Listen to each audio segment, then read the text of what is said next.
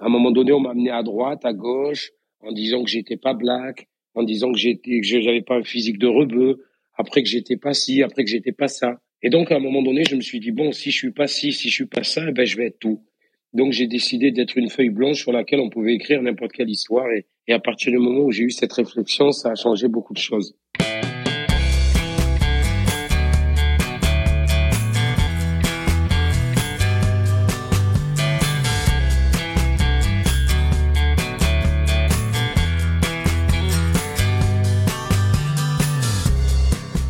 Bonjour à tous, vous écoutez Cadavrexki, le podcast qui décompose un parcours inspirant. Pour ce nouvel épisode, je reçois un acteur caméléon connu pour son expression corporelle. Prénommé pour le César du meilleur espoir masculin à deux reprises, il a été vu dans de nombreuses séries de premier plan, comme Validé et La Flamme. Il tient l'un des rôles principaux de Big Bug, le nouveau film futuriste de Jean-Pierre Jeunet. Je reçois aujourd'hui Youssef Hd.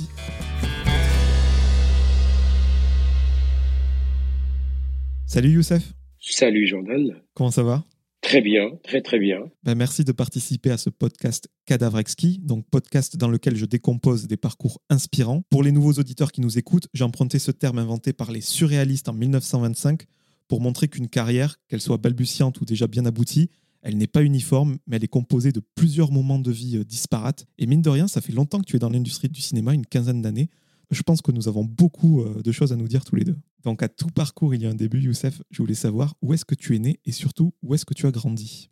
Alors moi, je suis né à Tarascon, dans les Bouches-du-Rhône, dans le sud de la France, et j'ai grandi dans la ville qui est de l'autre côté du pont, euh, sur Beaucaire. Petite question personnelle, ils faisaient quoi tes parents quand tu vivais encore euh, sous leur toit, quand tu étais enfant?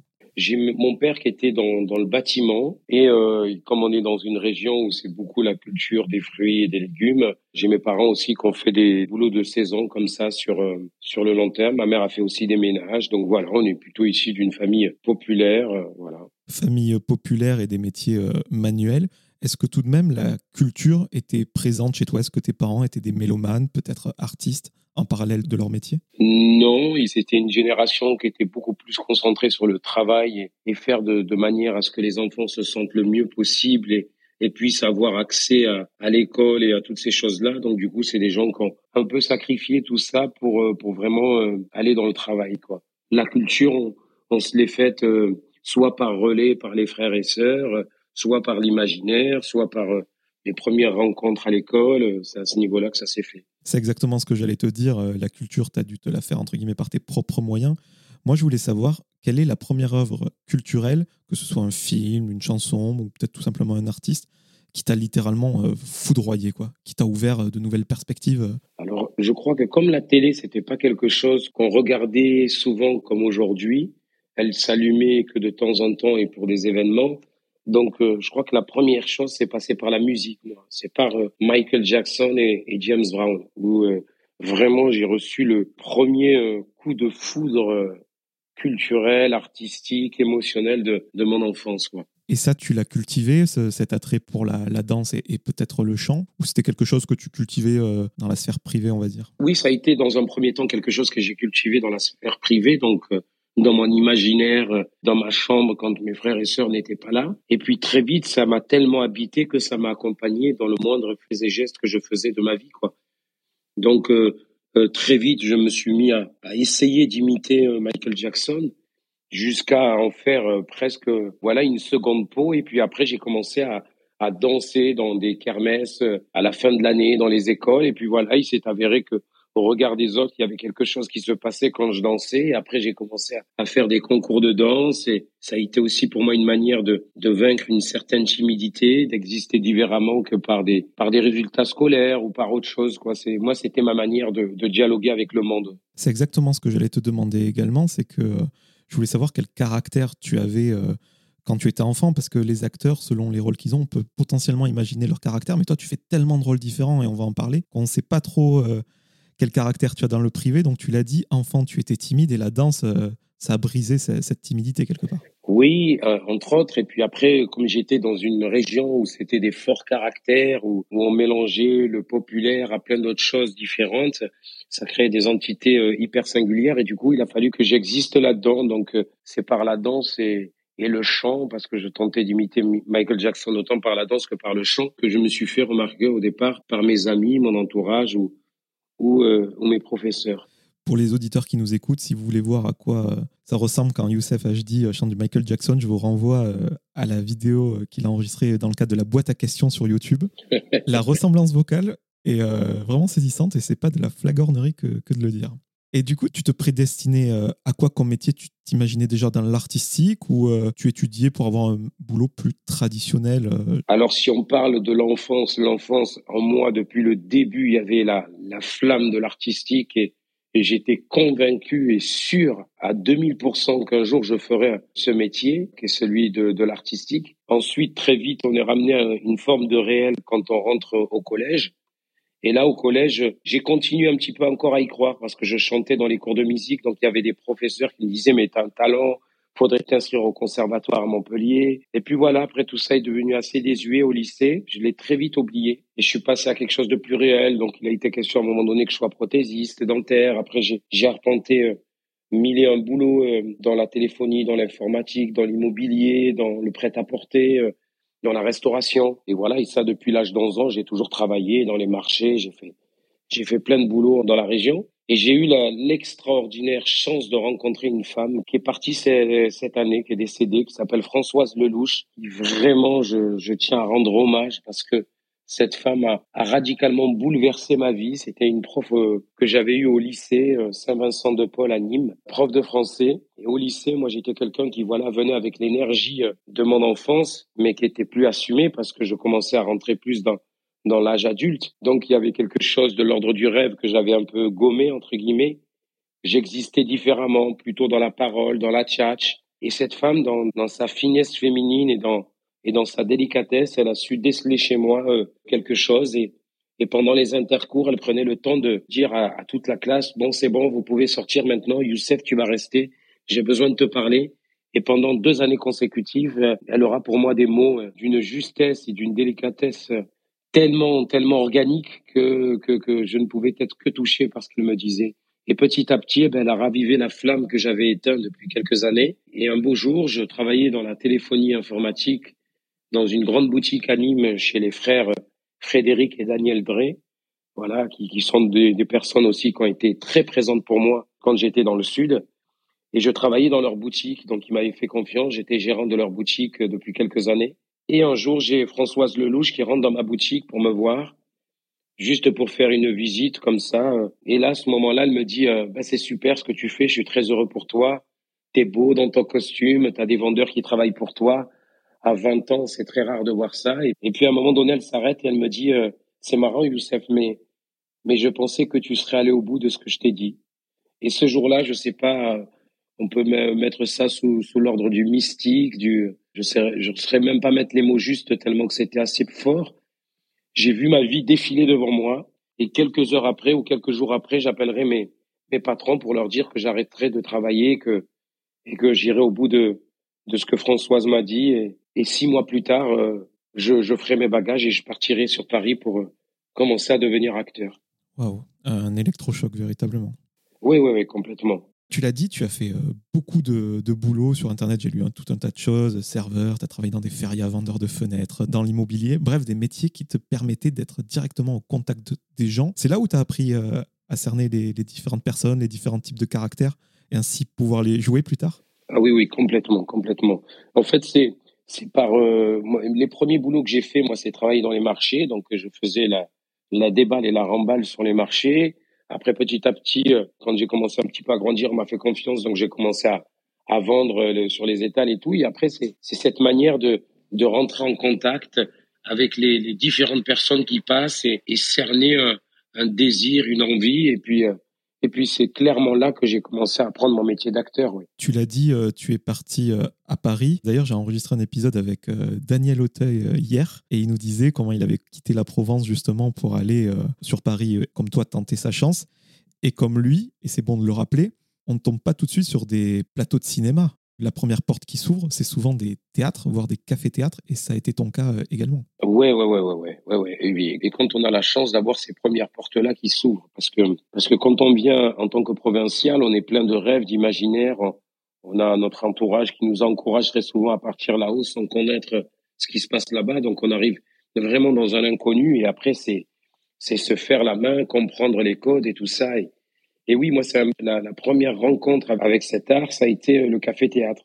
Mais j'avais des, idées très fortes à l'intérieur de moi. Le café-théâtre me poussait très vite à aller vers la scène, le one-man show et tout ça. Et, c'était pas ce que je voulais faire. Moi, j'avais des influences très fortes à l'enfance par des Denzel Washington, Forrest Whitaker, Depardieu, Daniel Auteuil pour le citer, et d'autres. Et donc, euh, mon envie, c'était vraiment c'était de vibrer à travers des rôles. Alors, j'avais pas de prédestiné au cinéma ou au théâtre. C'est plus tard que ça se fera par mon chemin de vie, mais, mais voilà, donc c'est, comme ça que ça, que ça a commencé, effectivement. Ça a été dur les, les premières années à Paris pour toi? Oui, ouais, ça a été difficile parce que c'est une ville qui est conditionnée par des codes qu'elle a adoptés ou qu'elle a, qu'elle a consolidés au fur et à mesure des années. Moi, j'arrive avec un accent du Sud, on m'a demandé de gommer mon accent. On m'a demandé au départ de, de, de, composer beaucoup, voilà. Donc j'ai dû faire euh, refuser pas mal de rôles aussi pour créer ma vraie identité. On me proposait des voilà des, des, des, jeunes de banlieue, donc moi je venais pas de là, donc je voyais pas l'intérêt de, de raconter quelque chose d'où je venais pas en fait. Donc voilà, donc du coup je j'ai dû refuser des choses, j'ai dû accepter euh, ce que j'étais aussi et voilà. Et puis euh, à un moment donné on m'a amené à droite, à gauche en disant que j'étais pas black, en disant que j'étais, que j'avais pas un physique de rebeu, après que j'étais pas ci, après que j'étais pas ça. Et donc, à un moment donné, je me suis dit, bon, si je suis pas ci, si je suis pas ça, eh ben, je vais être tout. Donc, j'ai décidé d'être une feuille blanche sur laquelle on pouvait écrire n'importe quelle histoire. Et, à partir du moment où j'ai eu cette réflexion, ça a changé beaucoup de choses. Ouais, pour être clair, euh, on te proposait des, des rôles de, assez caricaturaux. Et ce que tu viens de dire, euh, pour avoir la citation complète, il paraît qu'au Pôle emploi spectacle, voilà, on t'a dit ça va être compliqué de vous trouver un rôle où vous n'avez ni une tête d'arabe ni une tête de noir. En gros, on voulait te mettre ouais, dans, un créneau. Quoi. Oui, après, j'ai été confronté à ces mêmes choses-là euh, quand à l'école, on vous dit, bon, bref, si et ça, c'est pas fait pour toi. Mais Dieu merci, heureusement qu'il y ait des gens comme ça sur un parcours parce que si je rencontre pas ces gens-là sur mon parcours, je développe pas des forces que, que j'ai développées euh, sur l'après, en fait. Donc c'est, euh, ça fait partie du cheminement de, de tomber sur des gens qui, qui vont pas forcément être un tremplin pour vous, mais qui vont être plutôt des obstacles. Et après, c'est, c'est comment, avec ces outils et, ces désirs de, de faire, qu'on va contourner tout ça. Parce que quand on, on tombe sur ces obstacles, c'est juste un questionnement sur euh, est-ce que je suis à la bonne place et est-ce que c'est vraiment ça que j'ai envie de faire? En attendant ton heure, ton heure de gloire, j'entends, tu allais chercher plein de petites choses ailleurs, notamment dans la musique, le chant, tu nous l'as dit, la danse, les arts martiaux et la boxe. Qu'est-ce que tu attendais de cette implication dans, dans toutes ces disciplines? C'est surtout le dépassement de soi. C'est tellement des, des, arts où il faut des, des années avant de maîtriser un geste, une position. Pour moi, c'était surtout le dépassement de soi, le respect, le, le voilà, le rituel, c'était ça que j'allais chercher euh, là-dedans. J'ai fait des, des sports collectifs comme le football, le handball, mais dans les arts martiaux, j'ai retrouvé quelque chose de beaucoup plus en harmonie en fait avec les éléments, la nature. Il y avait quelque chose euh, voilà de, de, relié. Tu parlais de Denzel Washington, Forrest Whitaker, donc des acteurs euh, américains. Tu as parlé de scène. Tu as un jeu, je, je n'ai pas le, le vocabulaire et, et, le jargon cinématographique, mais tu as un jeu très corporel aujourd'hui ça t'a servi tout ça? J'ai pas eu le choix en fait de, de, faire tout ça en fait. Je pense très sincèrement que c'est des choses que j'ai développées aussi par instinct, euh, par instinct de, de survie, d'envie de faire ce métier. Donc, euh, donc voilà. Après, il y a, y, y a, au tout départ, comme on l'a cité au tout début de l'interview, c'est c'est mon rapport à Michael Jackson et James Brown qui a forcément créé euh, une forme d'éponge en fait. Euh, j'ai eu la capacité très jeune de, au bout d'un moment, de, de j'avais plus besoin de faire un mouvement il suffisait que je vois quelque chose pour que mon corps puisse le répéter. Et dans les arts martiaux, c'était pareil, dans la danse, c'était pareil. Donc forcément, ensuite, quand j'ai abordé le métier d'acteur, je l'ai abordé de la même manière. Quoi. J'ai, abs j'ai absorbé aussi ces acteurs que j'ai vus. Euh, et donc, euh, forcément, il y avait un, un, engagement du corps qui était très présent au fur et à mesure de mon travail. Je trouve ça intéressant parce que ça montre que le cinéma, parce que de prime abord, le cinéma, pardon, c'est des mots et de l'émotion, mais le physique, il a un vrai rôle à jouer. Oui, complètement. Complètement. Surtout que que je trouve que depuis quelques années, on a perdu aussi euh, dans, dans, un certain cinéma en France le l'engagement du corps. Quand je vois des acteurs comme Devers, Euh, ou d'autres comme ça qui avaient un vrai engagement du corps physique par leur rôle, je me dis c'est dommage qu'on ait un peu perdu ça. Certains, on a l'une des plus belles langues au monde qui est très riche dans la finition et la distinction de ce qu'elle peut raconter. mais accompagnée par le corps, elle ne peut être que sublimée. Quoi. Quand on fait autant de choses euh, comme toi, avec tout ce qu'on vient de citer, euh, tu as parlé quand même d'instinct de survie, de dépassement de soi, c'est des mots forts. Tu t'es trouvé quelque part une force mentale euh, peu commune, enfin qui est au fond de chacun de nous, mais tu t'en es rendu compte dans ta vie ou c'est à travers toutes ces activités, toutes ces disciplines que c'est venu jusqu'à toi? Non, honnêtement, même aujourd'hui, j'ai pas l'impression de me rendre compte d'être plus fort que les autres. Je pense que comme tu l'as dit très justement au départ de l'interview, on a tous en soi quelque chose de fort comme ça qu'il faut aller chercher et cultiver. Moi, voilà, les, les événements de vie ont fait que il a fallu que j'aille le cultiver très vite. J'ai pas l'impression d'avoir une force. Euh, oui, peut-être un, instinct où je vais vers les choses qui me qui me correspondent. En tout cas, je, je pense. Mais mais voilà, et donc c'est ça qui a, donné des forces pour traverser au fur et à mesure les choses, quoi. Mais moi, je suis pas un passéiste, je suis pas un nostalgique. J'ai vécu ce que j'avais à vivre si je fallait que je le revive une seconde fois, je le, je le vivrais sans problème, avec ses drames comme avec ses joies. Mais, mais voilà, c'était mon parcours de vie. Il fallait que je traverse ça comme ça, et ça fait l'homme que je suis aujourd'hui. Et, c'est tant mieux, c'est comme ça, avec, avec, ses, avec ses vérités et ses paradoxes. Le premier rôle qui t'a fait connaître euh, au cinéma, c'est celui de Reza dans le film 13 mètres carrés de Barthélemy Grossman, aux côtés d'acteurs euh, que l'on connaît bien aujourd'hui, Lucien Jean-Baptiste, Bérénice Bejo, Thierry Lhermitte. Peu de budget à l'époque, et ce rôle, il vaut une prénomination César 2008 dans la catégorie meilleur espoir masculin. C'est un super début de carrière, ça. C'est oui, oui, c'est extraordinaire. C'est même pas espéré au moment où on le vit. Ben voilà, c'est ce que je pousse à faire aux jeunes quand j'ai la chance de les rencontrer dans des masterclass que je peux animer de temps en temps ou, ou lors des festivals que j'organise. C'est leur dire que voilà, en fait, euh, il faut pas toujours attendre après les autres.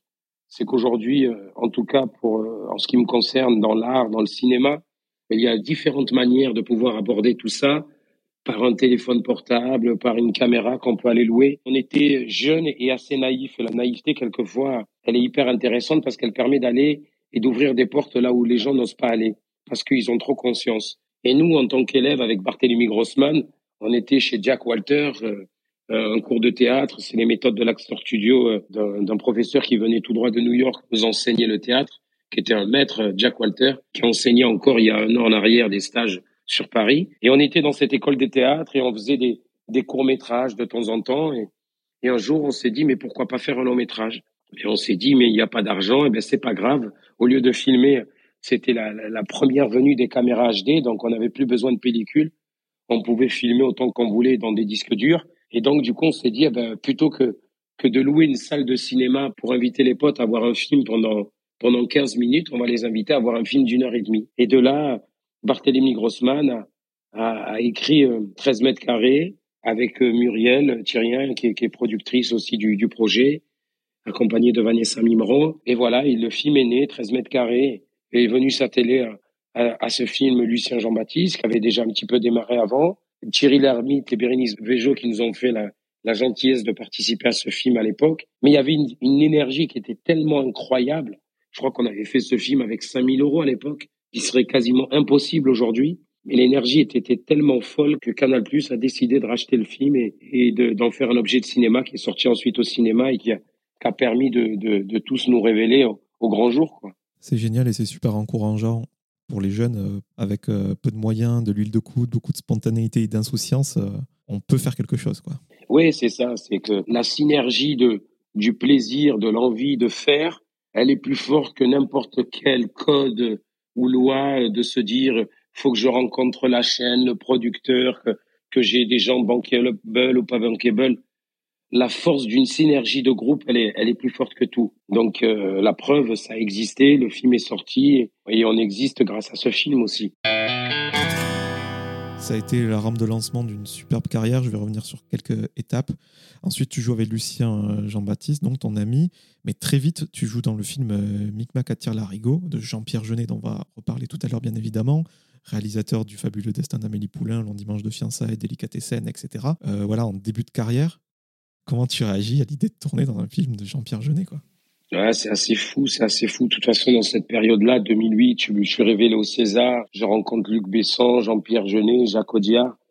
C'est, assez fou. Je rencontre des maîtres de cinéma avec qui je discute de projets. Et euh, c'est assez fou. Jean-Pierre, la, première rencontre s'est faite, j'étais aux Révélations des Césars, j'avais comme parrain Jacques Audiard. Jean-Pierre Jeunet vient saluer Jacques Audiard et puis je, je me présente euh, tout simplement et, Et Jean-Pierre Jeunet me dit, mais je vous connais déjà. Et alors là, je me dis, c'est pas possible, c'est une caméra cachée. Comment il peut me connaître? J'ai fait un film. Et en fait, voilà, quelques, quelques semaines plus tard, par l'intermédiaire de Pierre-Jacques Bénichot, Pierre-Jacques me dira, oui, Jean-Pierre, pense à toi peut-être pour... Euh, il a vu un court métrage que tu as fait sur James Brown et il penserait éventuellement à toi pour euh, un des rôles principaux de, de Micmac. Ça se fera pas pour des, pour des raisons qui nous dépassent, mais, mais voilà, mais Jean-Pierre ayant un vrai désir de travailler avec moi, me dira plus tard, ben, je t'écris un rôle, euh, est-ce que tu viens si je t'écris un petit rôle dans mon film? Et voilà, et je me retrouve à, à travailler avec Jean-Pierre Jeunet, et ce qui était extraordinaire. Et pour la petite anecdote, à la fin de Micmac à Tire-Larigot, on est à Zagora, dans le sud du Maroc, sous des tentes. On fait la fin de tournage. Jean-Pierre est avec son tagine euh, sous les tentes. Il me dit, tiens, viens, viens t'asseoir à côté de moi. Et puis on se papote. Et puis il me dit qu'il est très content du film qu'il a fait. Et il me regarde, il me dit, bon, euh, tu as eu un petit rôle sur ce film-là, mais euh, t'inquiète pas, on va se retrouver bientôt sur quelque chose de plus grand. Et quelques années plus tard, il viendra me chercher pour faire Big Bug. Quoi. Plus de dix ans plus tard, il a tenu sa promesse. Ouais. Jean-Pierre Jeunet, c'est quelqu'un de fidèle. Hein. Il travaille avec la même équipe depuis 30 ans, même si c'est pas quelqu'un qui va vous envoyer un texto tous les deux jours. Il suit le travail des acteurs, il est très curieux et, et un beau jour, quand il vous appelle, c'est pas juste pour aller boire un café, c'est pour vous proposer quelque chose de concret, quoi. Après, parmi euh, tes rôles les plus euh, notables, même s'ils sont tous importants, euh, il y a les aventures extraordinaires d'Adèle Blanc-Sec de Luc Besson, Gibraltar aux côtés de Gilles Lelouch, Au bonheur des ogres avec Bérénice Bejo, tu partages le haut de la fique avec Eric Judor dans Mohamed Dubois d'Ernest Ona. C'est un rôle qui te voit à nouveau le fait de figurer parmi les révélations des Césars 2014. Est-ce que, au-delà d'un succès commercial, critique ou même d'estime, il faut quand même qu'il y ait ce genre de distinction pour, euh, je sais pas, pour euh, conserver le cap et se dire qu'on ne fait pas tout ça pour rien Moi, très sincèrement, je j'en ai pas besoin je ne fais pas ça pour ça. Ce qui compte pour moi, c'est c'est les rôles, les scénarios que je lis, les, les rencontres avec les metteurs en scène, les acteurs. Bien évidemment que la distinction, euh, quand elle est là, on, on sait la recevoir et l'apprécier, mais je fais pas ça pour ça vraiment. Alors je pense que de temps en temps d'avoir un boost, d'être, comment dire, apprécié par un microcosme dans lequel on évolue, c'est toujours agréable. Mais j'ai un tel retour du public euh, quand, quand je fais des films, que ce soit dans la rue ou, en sortie de salle de projection, que c'est déjà une satisfaction en soi qui est tellement grande. Donc voilà, vous l'avez cité, des films comme Mohamed Dubois avec Eric Judor ou Vincent n'a pas d'écaille de Thomas Salvador, qui sont des, des petites pépites de cinéma où j'ai eu la chance de, raconter d'autres choses. C'est incroyable. C'est ça, parce que je parlais d'acteur caméléon, et tu l'as dit en début d'entretien, toi tu te considères comme une feuille blanche euh, sur laquelle le réalisateur euh, qui te prend dans son équipe euh, se projette et fait ce qu'il veut de, toi finalement. Et on t'a vu récemment dans la comédie, tu as fait du drame, Vincent n'a pas d'écaille, c'est une comédie dramatique fantastique. Dans Braqueur, tu as un rôle plus dur où tu fais un braqueur de fourgon où tu es assez en forme physiquement d'ailleurs. Et idem dans ton rôle de Vercingétorix euh, dans le film euh, de Kairon, un majordome excentrique dans Divorce Club. Tu es quelque part presque un privilégié de, pouvoir faire tout ça dans des films euh, aussi en vue. Je ne sais pas si je suis privilégié parce que je pense qu'on ne fait pas de cadeaux. Je pense qu'on nous propose ce qu'on suscite comme désir en fait. Mais après, pour moi, c'est c'est presque, je sais pas, je je sais pas, je sais pas si je serais trop à l'aise avec ce mot caméléon parce que je crois que c'est ça identifierait pour moi tous les acteurs en fait. Parce que être un, caméléon c'est s'adapter à, à, des couleurs pour aller plus loin des couleurs de vie et de personnages et d'histoire et je pense que c'est le propre d'un acteur de faire ce travail là moi peut-être que je me distingue parce que j'assume plus peut-être le travail au corps et le travail de composition. Donc peut-être que c'est ça qui va me distinguer un peu plus que que d'autres collègues acteurs qui feraient peut-être moins ce travail, qu'ils en sont de toute manière tout autant talentueux, c'est pas la question. J'ai beaucoup de, de, de, chance de, de, faire tout ça, mais après c'est c'est une chance qu'on qu'on suscite et qu'on et qu'on crée aussi au fur et à mesure du travail. Tout à l'heure, tu as utilisé le mot rencontre. Je l'ai bien gardé en tête parce qu'il y a beaucoup de fidélité et d'amitié dans ton parcours. Je parlais de Lucien Jean-Baptiste, et de Bérénice Bejo. Tu as joué dans leurs films respectifs après avoir joué avec eux dans 13 mètres carrés. Il y a le réalisateur Julien Leclerc. J'ai parlé de Braqueur, mais il y a eu aussi eu le film Gibraltar. Jonathan Cohen avec qui tu as fait Serge le Mito et La Flamme. Éric Judor que tu as côtoyé dans Mohamed Dubois, Platane et Problemos. L'humain, l'équipe, c'est presque essentiel avec le rôle quand tu choisis un projet finalement. Ah oui, oui, d'autant plus qu'aujourd'hui, ça, a une importance quasi animale pour moi de, de, de travailler avec des gens euh, dont j'apprécie autant le travail que l'humain. J'ai énormément de mal à composer euh, avec l'un ou, ou, ou, l'autre, euh, sans l'autre. Voilà, pour être beaucoup plus précis. Oui, bah, Barthélemy Grossman, par exemple, avec qui j'ai eu la chance de, de, collaborer au début sur 13 mètres carrés. On a retravaillé ensemble derrière sur Nos Limites, une, une fiction sur TF1. J'espère peut-être qu'à l'avenir, on recollaborera ensemble parce que voilà, c'est celui qui m'a fait confiance en premier et qui a cru en moi en premier. Donc ça, je ne l'oublierai pas et c'est très important. Eric Judor a fait partie des, des premiers à me faire confiance et, et à m'offrir euh, la liberté de jeu dont j'avais besoin pour m'exprimer. Bérénice Béjos, a été un plaisir de se, de se retrouver euh, quelques années après 13 euh, mètres carrés sur Au Bonheur des Ogres de Nicolas Barry, qui a été une rencontre aussi formidable. Nicolas Barry avec qui j'ai des projets. Lucien Jean-Baptiste, pareil, sur la première étoile. Voilà, oui, effectivement, c'est, c'est tous ces gens-là font partie des belles rencontres. Et comme j'en ai fait des nouvelles aujourd'hui, euh, pour pas citer euh, Stéphanie Pilanka euh, ou, ou Isabelle Nanty ou, ou d'autres comme ça, quoi, voilà. Sans citer de nom, est-ce que tu as refusé des projets qui auraient pu t'apporter peut-être une plus grosse exposition et peut-être aussi plus d'argent pour bosser avec des potes? Ah oui, oui, bien sûr, bien sûr, bien sûr. Et même encore récemment une carrière, elle se fait, elle se fait, euh, elle se fait, je pense, bon, euh, bon, j'invente rien, elle se fait sur des noms et elle se fait surtout sur le fait d'assumer ce qu'on est. Ça prend du temps, ça peut prendre dans la carrière, toutes les questions est, est liées aux peurs et aux doutes que peut, peut avoir un artiste. Moi, euh, aujourd'hui, je suis pas attiré par une famille euh, ou par un film qui va être forcément un succès ou par l'argent. Je suis attiré par la rencontre. Donc c'est ça qui va déterminer le, le pourquoi je, je, m'attelle à un projet. Quoi. Et ce qui est fou, c'est que ta confiance, elle va au-delà de, de l'humain, mais aussi avec les personnes morales, les entités comme Canal, même si en soi elle est composée d'humains. Tu l'as dit, si je t'ai bien écouté tout à l'heure, 13 mètres carrés, euh, c'est Canal qui a fait confiance à ce film en premier. Puis ensuite, il y a eu Engrenage, Platane, Serge Le Mito, Mouche, La Flamme validée. Là aussi, tu avances dans un climat vraiment euh, euh, de confiance. Oui. Alors, comme vous le disiez tout à l'heure, j'ai eu la chance de, de collaborer avec Canal et Jonathan Cohen sur euh, Serge Le Mito, La Flamme. Et c'est toujours un bonheur de rencontrer ses amis sur des projets. Canal, moi, c'est l'une aussi des, des chaînes qui m'a fait le plus confiance dès le début avec la série Engrenage. Après, plus tard, j'aurais fait le, le Bureau des légendes, Platane, saison 1, 2 et 3, la série validée, un entretien, un mouche. Oui, de, de, de participer à toutes ces créations originales et, et tous ces projets aussi euh, talentueux et, et, excitants les uns comme les autres. C'est incroyable, ouais. J'ai beaucoup de chance. Je vais parler de quelques projets récents, notamment le film Problemos, Comédie 2 et avec Eric Judor, sur des zadistes confrontés à une pandémie, donc ça fait, euh, c'est complètement dans l'actualité. Ça avait été vu par moins de 200 000 personnes en salle et ça a connu une seconde vie sur Netflix.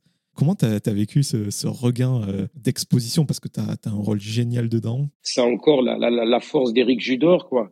Eric Judor euh, fait, fait, fait partie, moi aujourd'hui, des gens avec qui je, J'accompagne le travail depuis plus de dix ans. Voilà, c'est la force d'Éric Judor. Il fait partie de ces gens qui a révélé plein de gens dans le cinéma aujourd'hui. Hein. Blanche Gardin, euh, Par Problemos, Claire Schust, Marc Fraise et, et d'autres acteurs. Eddie Leduc, euh, pour, pour en oublier plein d'autres. Hein. C'est la force d'Éric Judor, c'est d'arriver et de proposer à, à des acteurs des, des caractères et des personnages qu'on ne propose pas spécialement ailleurs. Et euh, le rôle de Simon, euh, il m'était pas prédestiné au départ, mais Eric a insisté pour que je le fasse. Et derrière est, né ce personnage.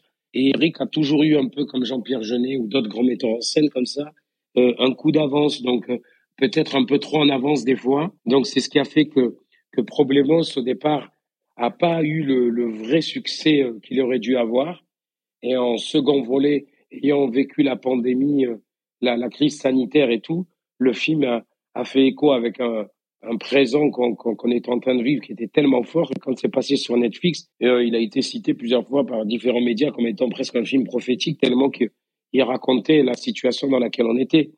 il est en passe de devenir culte, je pense même. Complètement. Puisqu'on parle des rôles euh, voilà, avec un coup d'avance qui font sortir d'un créneau peut-être habituel, euh, récemment, il y a aussi eu La Flamme de Jonathan Cohen, où tu joues le rôle d'une femme orchidée. Ça a une symbolique forte en plus aujourd'hui.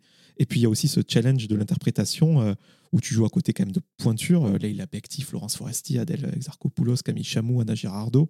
Ça aussi, c'était une récréation en plus d'être un, rôle exceptionnel. Oui, c'est assez exceptionnel. Déjà de, de tourner avec tous ces talents féminins, c'est jubilatoire parce que c'est moi c'est des femmes qui m'ont pris euh, tout de suite euh, sous leur aile quoi. J'étais devenue leur copine sur le tournage quoi. C'était vraiment chouette. Je connaissais déjà Leila Bekti à la vie, Adèle, Géraldine, Céline Salette et Camille Chamou. On s'était déjà croisés avec Laure Calami. Mais c'est vrai que cette récréation, euh, ce, ce parc d'attractions dans lequel nous a invité Jonathan Cohen pour pour vibrer là, chacun dans nos personnages, c'était c'était c'était jouissif quoi. Parce que voilà, c'était c'était pas une guerre d'ego, c'était une guerre de, de celui qui fera le plus rire l'un et l'autre. Donc c'était super, c'était très jubilatoire à, faire en fait. Tu vas être dans la saison 2 Non, je ne serai pas sur la saison 2, mais, mais voilà. Mais en tout cas, j'ai été très heureux de faire la saison 1 et de et de et d'y participer et de et d'apporter ce que j'avais apporté avec le personnage d'Orchidée. Quoi. Tout à l'heure, en référence euh, à tes capacités vocales euh, Michael Jacksoniennes, je citais euh, une vidéo de la boîte à questions et dedans, on te pose une question sur qu'est-ce que te disent les gens dans la rue? Et tu soulignes une sorte de problème, c'est pas le terme, mais d'identification. Et moi, je l'ai vérifié avec ce podcast quand j'ai dit que j'allais te recevoir. C'est-à-dire que quand on dit Youssef HD, on n'identifie pas tout de suite l'acteur, mais dès qu'on voit ton visage, c'est immédiat. Tout le monde, ah, il est génial, il est génial. Est-ce que tu en souffres de ça ou, ou c'est le jeu? Oh non, non, non, je ne souffre de rien du tout. Je suis très à l'aise avec euh, la position dans laquelle je suis, dans celle que je serai. Non, c'est c'est plutôt chouette. Alors c'est toujours, on est dans un cinéma en France où on a besoin d'identifier un acteur. Donc euh, quand on est acteur de comédie ou qu'on fait que des grosses comédies, on est beaucoup plus facilement identifiable. Moi, je voyage autant entre séries, unitaires, drames et comédies. Donc forcément, ça brouille les pistes, quoi. Donc c'est vrai qu'on reconnaît, mais on identifie moins facilement. Et finalement, ça me va très bien parce que, en vrai de vrai, qu'on sache mon nom, c'est toujours plaisant d'être reconnu. Mais finalement, que je sois reconnu physiquement ou que je sois reconnu par mon nom et mon prénom, ce que reconnaissent les gens de toute manière, c'est que des rôles que j'ai interprétés. Donc, euh, le résultat est le même au final. On a parlé euh, en début d'entretien du, café-théâtre, donc qui est là où tu as fait tes armes. Et euh, tu as aussi fait beaucoup de courts-métrages. Et si j'en parle aujourd'hui, c'est pour souligner le travail que tu fais au quotidien sur euh, l'acting. C'est parce qu'en général, les courts-métrages, on le fait au début pour se démarquer avec des potes sans budget. Mais c'est une discipline que tu n'as jamais arrêté de faire. Je crois que le dernier que tu as fait, il remonte à 2-3 ans. Qu'est-ce qui te plaît dans cet exercice? Ah ben le, le, court métrage, c'est l'endroit dont, dont, je suis né moi en tant qu'acteur. Et euh, d'ailleurs pour moi c'est loin d'être péjoratif, c'est juste une forme plus courte que celle du long métrage. On y rencontre des sujets, des metteurs en scène, des scénaristes, des auteurs et des acteurs et des producteurs qui sont tout autant talentueux que ceux qu'on peut retrouver dans le long métrage. Et très sincèrement, c'est pas un effort de ma part quand je vais faire un court métrage, c'est une vraie envie. C'est-à-dire que j'y mets la même énergie et la même intention que quand j'ai fait un long métrage. Là, je viens d'en faire un au mois d'octobre pour accompagner des jeunes de l'école Courtrajmé d'un réalisateur très talentueux qui s'appelle Mourad Damani, avec un acteur formidable qui s'appelle Suleiman euh, Rigba, sur des, des sourds et malentendants. Et, c'était extraordinaire l'expérience. On a tourné ça avec le collectif Courtrajmé, donc l'école Courtrajmé, et j'ai rencontré des, un sujet, des, des, âmes extraordinaires. C'est fabuleux. En plus, dans les courts-métrages, euh, je l'ai dit, c'est généralement ce qu'on fait en début de carrière. Tu dois bosser avec euh, des équipes assez jeunes. On parlait d'insouciance et de spontanéité tout à l'heure ça doit quelque part renouveler un, peu ton jeu, te faire apprendre de nouvelles choses. Oui, oui, ça, ça, remet en question. C'est voir aussi un, désir ardent et naissant de, de, gens qui commencent ce métier-là. Donc, euh, c'est un pur bonheur à, à recevoir aussi. Hein. Je vais maintenant parler euh, du film Big Bug, donc nouveau film de Jean-Pierre Jeunet apparaître sur Netflix le vendredi 11 février. Un film qui nous offre euh, littéralement un voyage dans le temps puisqu'on se situe en 2045, une époque où l'intelligence artificielle est partout. Pour que les gens se rendent compte, tu partages l'affiche avec Isabelle Nanty, Elsa Zilberstein, Stéphane De Groot, entre autres. Donc Jean-Pierre Jeunet a tenu sa promesse. Plus de dix ans plus tard, il t'appelle pour un des rôles principaux de son prochain film. Comment tu reçois la nouvelle, surtout pour un film SF à la française tu devais être comme un fou, non? Ouais, ouais, ouais, ouais. C'était, extraordinaire. D'ailleurs, pour la petite anecdote, c'est assez fou comment j'ai reçu le, message de Jean-Pierre. En fait, j'étais avec un acteur, ce que je peux faire de temps en temps quand euh, j'en ai le temps et, l'énergie, et puis que la personne me donne envie de le faire. J'étais avec un acteur euh, qui me demandait des conseils dans le métier. Donc on est en train de boire un verre et je lui dis, euh, je lui donne des conseils et puis à la fin de notre rencontre, au bout de trois heures de discussion, il me dit ouais comment je peux te rendre ce que tu m'as donné pendant ces trois heures. Je suis vraiment touché. J'ai dit écoute la seule chose que je, que je te demanderai de faire, c'est ce que je viens de faire là pour toi, que tu puisses le faire pour quelqu'un d'autre quand tu croiseras un acteur, une actrice, un scénariste qui en aura besoin. Et là il me dit, on finit la conversation et mon téléphone sonne. Il sonne, il sonne, il me dit, mais réponds, réponds. Je dis, non, non, je répondrai quand on aura terminé. Il monte sur son scooter, il s'en va, je prends mon téléphone et je vois Jean-Pierre Jeunet, plusieurs appels en absence. Et avant, avant, avant, avant la fin de la conversation, je lui dis, la seule manière que tu as de, de me, de me rendre ce que, que je viens de te donner, c'est de le rendre à quelqu'un, parce que dans la, dans la vie, tout ce que tu donnes, tu peux le recevoir au bout de la rue. Et je lui pointe euh, le bout de la rue, la rue Pierre-Fontaine et rue Blanche, dans le 9e à Paris et je lui pointe le bout de la rue et je lui dis voilà, tu, tu pourras recevoir sûrement quelque chose de fort après tout ça. Et je vais, je marche avec mon téléphone et au bout de la rue, Jean-Pierre Jeunet m'annonce que il me propose Big Bug euh, au téléphone. Et euh, donc le film Big Bug, c'est un ovni au sens où il est rare de voir de la SF à la française surtout euh, avec un, tel budget. Et je crois que tu ne me contrediras pas si je dis que Jeunet, c'est un des rares cinéastes français, mais aussi mondiaux, qui a une signature visuelle reconnaissable dès le premier plan, au même titre qu'un Wes Anderson, Quentin Tarantino, Tim Burton, Brian De Palma, Jim Jarmusch ou même Pedro Almodovar. Un film comme ça, en France, on n'a pas vraiment beaucoup de références, surtout dans le registre de la comédie. Comment tu as appréhendé ce rôle avec la confiance de l'expérience et le maître avec lequel j'allais travailler, Jean-Pierre Jeunet, j'ai appréhendé beaucoup le rôle aussi grâce à, la synergie qu'il y avait avec les acteurs, et notamment Isabelle Nanty, qui m'a apporté énormément aussi au plateau, par sa présence comme par, par son talent et son jeu. Euh, les autres partenaires, comme Elsa Zimberstein, euh, Marisol ou, ou Ellie euh, Tona, sont des acteurs qui m'ont vachement vachement apporté aussi au plateau. Et j'ai accepté aussi de, comment dire, de rentrer dans l'univers de Jean-Pierre Jeunet. Parce que l'aimer, cet univers, c'est une chose. En être spectateur, c'en est une autre mais y rentrer, c'est tout un monde. Donc j'acceptais de rentrer dans le monde de Jean-Pierre Jeunet. Quoi. Et il paraît, euh, pour continuer sur la genèse du film, que Jean-Pierre Jeunet, il a démarché plusieurs boîtes de prod pendant des mois, voire des années, parce que le, film est cher et ça, ça ne s'est pas fait. Par contre, il a contacté Netflix et en 48 heures, ils ont donné son accord. Oui, oui, oui.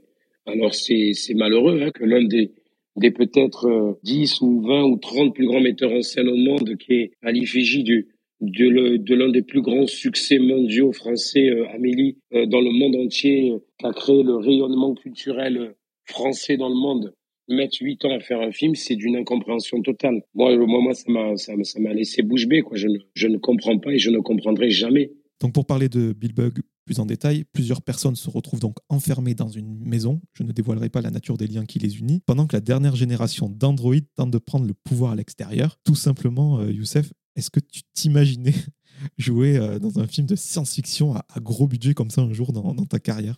Non, euh, très sincèrement, non. Je suis euh, toujours, c'est pour ça que quand, à la question de, souvent qu'on me pose en interview, qu'est-ce que tu aimerais interpréter? Quel est le prochain rôle que tu aimerais faire? Je ne réponds jamais à cette question parce que la vie est tellement plus surprenante que tout mes, mon imaginaire ou mon désir que je ne fais que accepter les, les beaux cadeaux je l'ai comme un, comme un enfant à qui on, a, on offrait le, le plus beau des cadeaux. Quoi. Un film de, de SF avec Jean-Pierre Jeunet, qui est pas un film conventionnel, qui est un film qu'on n'a jamais encore vu, qui a sûrement des références de films qu'on a pu voir avant, mais qui est tellement singulier à travers le regard de, de Jean-Pierre Jeunet que j'en ai sauté de joie. quoi. Comme aussi, on est toujours habité d'une peur aussi de, de se dire est-ce qu'on va bien faire, est-ce qu'on va comprendre, est-ce qu'on va être à la hauteur? Il faut savoir que ce film, c'est un huis clos. Le plus culte, c'est peut-être 12 euh, hommes en colère. Qu'est-ce qui est difficile dans cet exercice euh, pour un acteur? Euh, ce qui est marrant, c'est que c'est ton actualité aujourd'hui, ce film, et tu avais commencé toi-même par 13 mètres carrés, donc du coup, qui était un huis clos. Donc, est-ce que tu peux nous, parler de, ce format-là de film? Ben, ça crée une, une, énergie en fait voulue le huis clos. Le huis clos, c'est l'enfermement, c'est la non-possibilité de sortir à l'extérieur, donc ça crée un jeu anxiogène, où on, a, on, aurait presque du mal à respirer tellement que c'est étroit. Et ça crée aussi paradoxalement, en fait, ce que ça raconte aussi le huis clos, c'est que c'est que là où on est éloigné euh, aujourd'hui, par exemple, dans la thématique qui, qui, qui, rejoint Big Bug, par les réseaux sociaux, par toute cette technologie, on se déshumanise. Eh ben en fait, le, le film raconte ça aussi. C'est comment euh, le bug de ces androïdes va créer aussi l'enfermement, mais aussi recréer les liens euh, avec l'humain. Ce qui est intéressant dans la démarche de Genet dans ce film, c'est qu'il est parti d'une idée répandue selon laquelle l'IA représente un danger pour l'humanité, tout en se souvenant euh, que dans 2001, l'Odyssée de l'espace, l'ordinateur HAL il échoue dans son initiative de supprimer deux astronautes car il se heurte à un comportement humain irrationnel. Du coup, le parti pris du film, c'est que les robots sont cons et que les humains, à contrario, dans une situation indélicate, ne font pas preuve euh, d'âme. Et ce qui est marrant dans ce film, c'est que tout le monde est tordu et il n'y en a pas un pour rattraper l'autre. Vous avez dû bien rigoler sur le plateau. Ouais, ouais, ouais, c'était très drôle. Après, c'est, la comédie, c'est aussi du papier à musique, donc c'est, rester dans un rythme, donc ça, ça demande quand même de rester assidu. Mais oui, on, s'est vraiment marré. Moi, j'ai été spectateur du travail de du génie d'Isabelle Nanty. C'est avoir cette femme jouer au plateau, c'est, c'est un pur bonheur. C'est extraordinaire, vraiment. vraiment, tous les acteurs sont exceptionnels et euh, dans des registres euh, dans lesquels on, on les attend pas forcément. Ce tournage, il s'est fait essentiellement en studio avec Netflix derrière. Comment tu l'as vécu? Tu as appris de nouvelles choses? Qu'est-ce que ça t'a apporté vraiment dans ton expérience d'acteur? Ah, Ça m'a apporté beaucoup de choses. Beaucoup, beaucoup de choses. Il y aura clairement, en ce qui me concerne dans ma personne, un avant et un après euh, le film Big Bug. Ah oui, oui. C'est un film qui m'a changé radicalement émotionnellement comme euh, artistiquement. J'ai rencontré, comme je vous l'ai dit précédemment, une âme qui m'a bouleversé, c'est celle d'Isabelle Nanty. La bienveillance, l'humanité, le talent de cette femme. J'aimerais que, que chaque acteur de ce métier puisse avoir la chance de rencontrer cette femme. C'est une montagne d'amour et un sommet de, de, de talent qui est, qui est imaginable. Vraiment, c'est incroyable. Donc déjà, vous croisez la route de cette femme, c'est, c'est bouleversant. Vivre cette rencontre à travers le regard de Jean-Pierre Jeunet, c'en est deux fois plus bouleversant parce qu'on a affaire à encore, et, je le répète, à un maître à, qui, qui, qui, a vraiment créé des chefs-d'œuvre et qui, et qui est là et vous êtes entre ses mains et ses doigts et son regard pendant, pendant le film. Donc c'est extraordinaire. Moi, ça m'a bouleversé, bien évidemment. J'ai tout réappris dans ce film. Parce que de toute manière, le, le propre d'un acteur, c'est aussi de déconstruire tout ce qu'on a construit sur le film d'avant pour se rendre disponible à, à 2000% sur un nouveau regard. Euh, et, celui de Jean-Pierre en est, en est euh, vraiment l'exemple pur. quoi. Et c'est un film vraiment riche dans tous les sens du terme, parce qu'il y a beaucoup de thématiques euh, abordées. Moi, pour être complètement honnête, je l'ai vu deux fois, parce qu'il faut faire attention à beaucoup de choses. Dans les thèmes, il aborde le transhumanisme, cette idée de dépasser l'homme pour créer un post-humain, le consumérisme à travers les intrusions du drone publicitaire. Il y a une satire sur l'administration, une critique des émissions de télé-réalité, tout un tas de références qui, qui m'échappent sûrement, mais il y a du 2001 l'Odyssée de l'espace, du Blade Runner, du Brésil. Puis il y a les décors, ce décor rétro-futuriste, cette esthétique propre à Jean-Pierre Jeunet, les costumes, les acteurs. Toi, Youssef, tu voudrais attirer notre attention sur quoi particulièrement lors de la, du visionnage du film? Ben Déjà sur, sur, tout ce que tu viens de citer au préalable. C'est-à-dire que moi, c'est la première fois de ma vie où je, je fais un film avec que des maîtres dans chaque corps de métier. C'est-à-dire, euh, à commencer par Jean-Pierre Jeunet à la réalisation, Thomas Sattmeyer euh, en tant que chef opérateur, Aline Bonetto, qui est l'une des plus grandes chefs d'éco au monde, Nathalie Tissier au maquillage, Madeleine Fontaine euh, au, costume, voilà, et puis Bruno euh, Dublé, qui est chef machinot. Geoffrey aussi, Geoffrey, ce, ce cadreur québécois qui est venu nous accompagner sur le film. Il y a tellement de génie, de maîtres dans chaque corps de métier qu'à chaque fois qu'on tourne l'œil sur le décor, qu'on regarde son costume, quand on regarde l'image au combo du chef opérateur, c'est une cuisine avec les, meilleurs ingrédients qu'on puisse imaginer. Donc, il est hyper difficile pour moi de, dire aux spectateurs d'avoir plus accès à telle ou telle chose. Je, l'invite à délecter euh, euh, chaque corps de métier, chaque euh, pinceau travail qui a été mis en œuvre sur ce, sur ce film. Tourner des films, ça fait partie du 7e art, donc le cinéma, mais avec les nouvelles habitudes de consommation, ben là, le, film va sortir sur Netflix et je tiens à préciser que c'est une sortie mondiale. Donc ce film sera sur toutes les plateformes Netflix dans le monde. T'as pas une petite appréhension quand même d'être vu dans, tous les pays du monde qui s'intéressent au cinéma français? Ah non, c'est jubilatoire. C'est jubilatoire. Je n'ai pas le souvenir, alors peut-être avec des projets de Luc Besson ou, ou les premiers films de Jean-Pierre avec lesquels j'ai eu la chance de collaborer, ou de l'autre côté du périph' avec Omar Sy, peut-être que ce sont des, des projets qui ont voyagé dans le monde. Mais là, être dans un film qui potentiellement peut être vu par un demi-milliard de personnes dans le monde, c'est extraordinaire, c'est jubilatoire. Et en plus, dans un film de Jean-Pierre Jeunet, c'est euh, c'est, je, je ne peux être que heureux de ce magnifique cadeau, quoi. Est-ce que t'es pas, euh, enfin, contrarié, le mot est vraiment fort, surtout quand on bénéficie d'une sortie mondiale sur Netflix, mais de pas voir ce film sur, euh, sur grand écran? Ah, ben bien sûr, contrarié, non, mais je trouve ça tellement triste que l'univers de Jean-Pierre Jeunet, qui est, qui est un univers de détails et de, de subtilité à, à l'écran, ne soit pas invité à vivre au cinéma. Mais, mais c'est comme ça, et tant mieux, parce que sans Netflix, Big Bug n'existerait pas. Et sans Big Bug, voilà, je ne serais pas là en train de vous parler aujourd'hui euh, de ce film-là. Donc voilà, donc ça fait partie d'un équilibre qu'il faut accepter aujourd'hui. C'est que Jean-Pierre Jeunet a mis 8 ans pour faire son film. 48 heures après, Netflix lui disait on fait votre film. Donc il y a une réalité qui est, qui est valable à chaque projet. Donc euh, c'est pas une généralité, mais mais voilà, il y a, y a un équilibre qui se crée. Moi aujourd'hui, Netflix, je trouve que c'est très intéressant parce que ça permet de mettre en lumière des, des metteurs en scène, des acteurs et des auteurs et, et des producteurs qui n'ont pas la chance d'appartenir à un réseau ou à une famille de cinéma qui faciliterait leur entrée dans le métier ou de pouvoir s'exprimer quelquefois avec des sujets qui sont peut-être moins évidents pour le cinéma. Et Netflix permet aujourd'hui à, à, ces gens-là de se raconter ou, et le cinéma restera le cinéma. C'est-à-dire que moi, quand je vais au cinéma, et j'y vais assez régulièrement, c'est pour vivre une émotion forte partagée avec plusieurs personnes au même moment et c'est unique. L'un n'annule pas l'autre en fait, bien au contraire il y a Netflix est une chose et le cinéma en est une autre. Et c'est euh, vivre des émotions différemment. Ben moi, j'invite euh, vraiment les, les, gens à voir ce film. Je donne rarement mon avis dans ce podcast, mais moi, Youssef, tu es vraiment un acteur que j'adore. Tu te retrouves toujours dans, dans, des situations improbables. Et euh, justement, puisqu'on parle de cinéma, Youssef, est-ce que tu as des, des, projets qui, qui, vont bientôt sortir, que ce soit à la télé ou, ou, au cinéma d'ailleurs, sur lesquels on pourra te retrouver bientôt, tout simplement?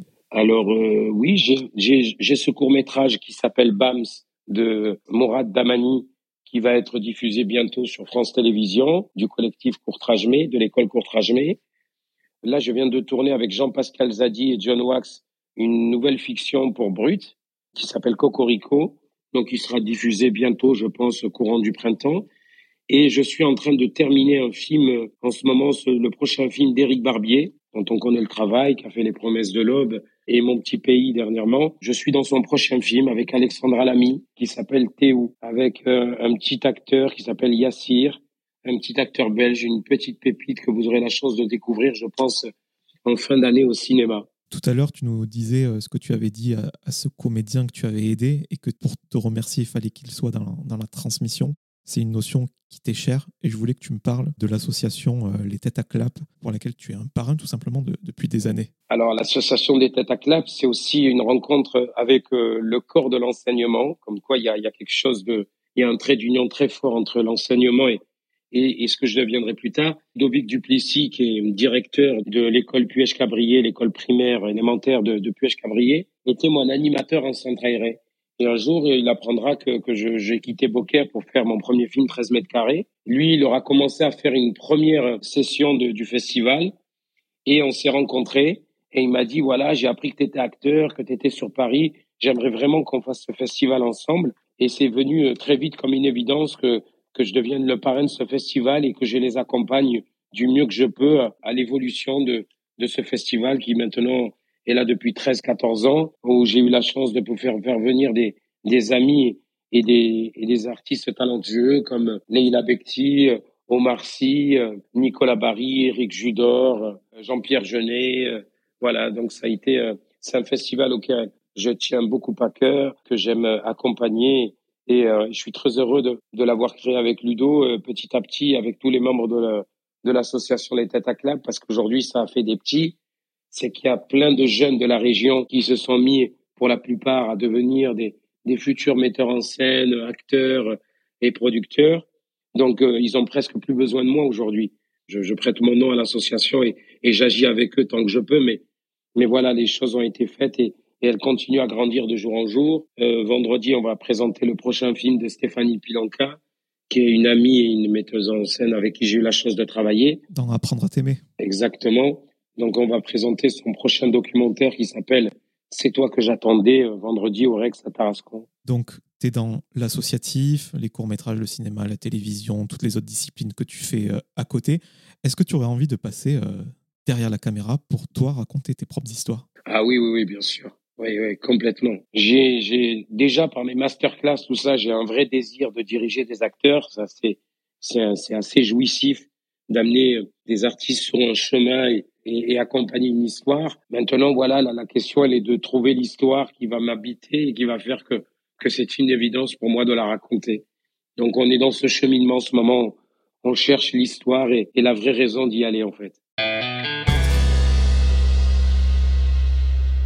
Youssef, quelques petites questions en rafale pour terminer cet entretien et mieux te connaître. J'ai cité euh, le film Apprendre à t'aimer. C'est vraiment un film euh, que j'encourage à voir parce que j'imagine que tu as rencontré forcément des, personnes porteurs de, trisomie 21.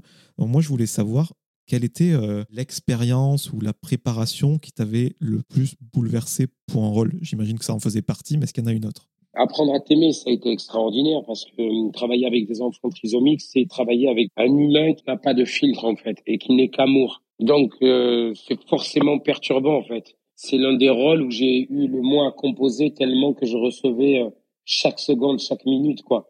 En plein milieu de prise, j'avais des acteurs qui venaient me prendre dans les bras pour me dire je t'aime en fait. Mais c'est un je t'aime qui vient de tellement de quelque chose de tellement profond on, on peut être que bouleversé. Moi, c'est un film qui m'a bouleversé déjà par Stéphanie, parce qu'elle porte en elle et, les valeurs qu'elle a en elle et le sujet, quoi. C'était extraordinaire. Et euh, oui, j'ai j'ai d'autres rôles. Mon premier rôle, 13 mètres carrés, ça a été un rôle qui m'a bouleversé par le travail et, ce qu'il fallait que je traverse. Dernièrement, euh, Big Bug, le personnage de Victor, de tout ce que j'ai traversé sur ce film, émotionnellement, artistiquement, c'est un film qui m'a qui m'a bouleversé à plein d'égards. Est-ce que tu as une routine matinale incontournable? Euh, Ouais, la méditation. Ouais. Tous les jours? Enfin, régulièrement? Tous les jours, ouais. Ouais, ouais, Tu nous l'as dit, tu rêverais d'interpréter tous les rôles, donc j'ai posé ma question autrement. Quel est le dernier film dans lequel tu ne joues pas, qui t'a marqué Vraiment, qui t'a mis une claque Ou bouleversé? Il y en a eu quelques-uns cette année quand même. Hein. Le film De son vivant d'Emmanuel Berco est un film qui m'a bouleversé, vraiment, avec Benoît Magimel et Catherine Deneuve assez sublime, assez fou sur ce que ça raconte. Le Asghar Faradi, un héros, c'est un film qui m'a bouleversé aussi. Les Intranquilles aussi de Joachim Lafosse.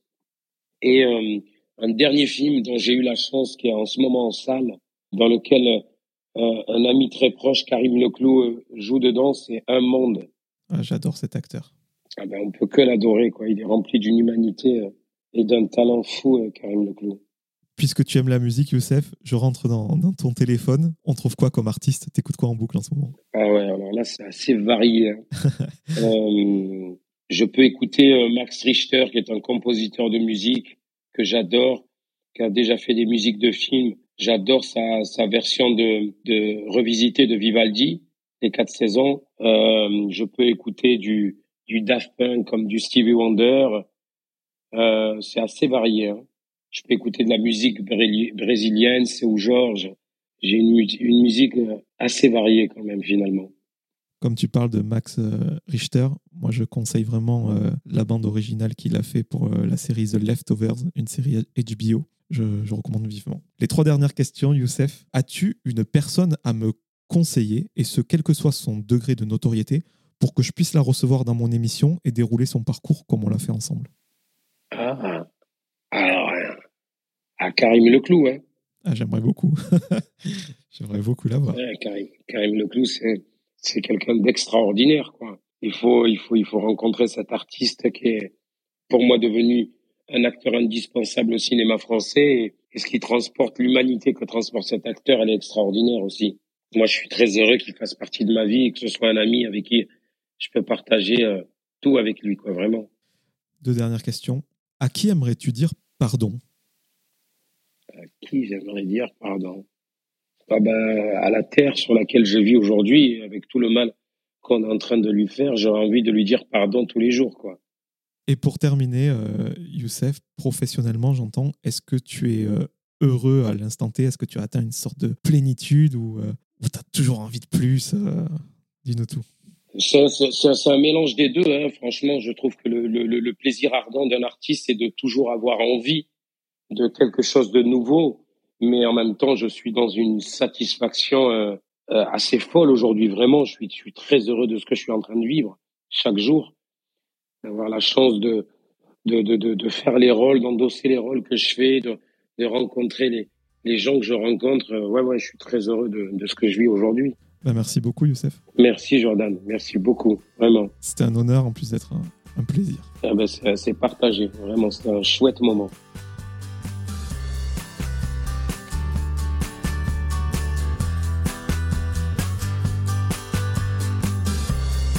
Merci à toutes et à tous d'avoir écouté cet épisode avec Youssef HD.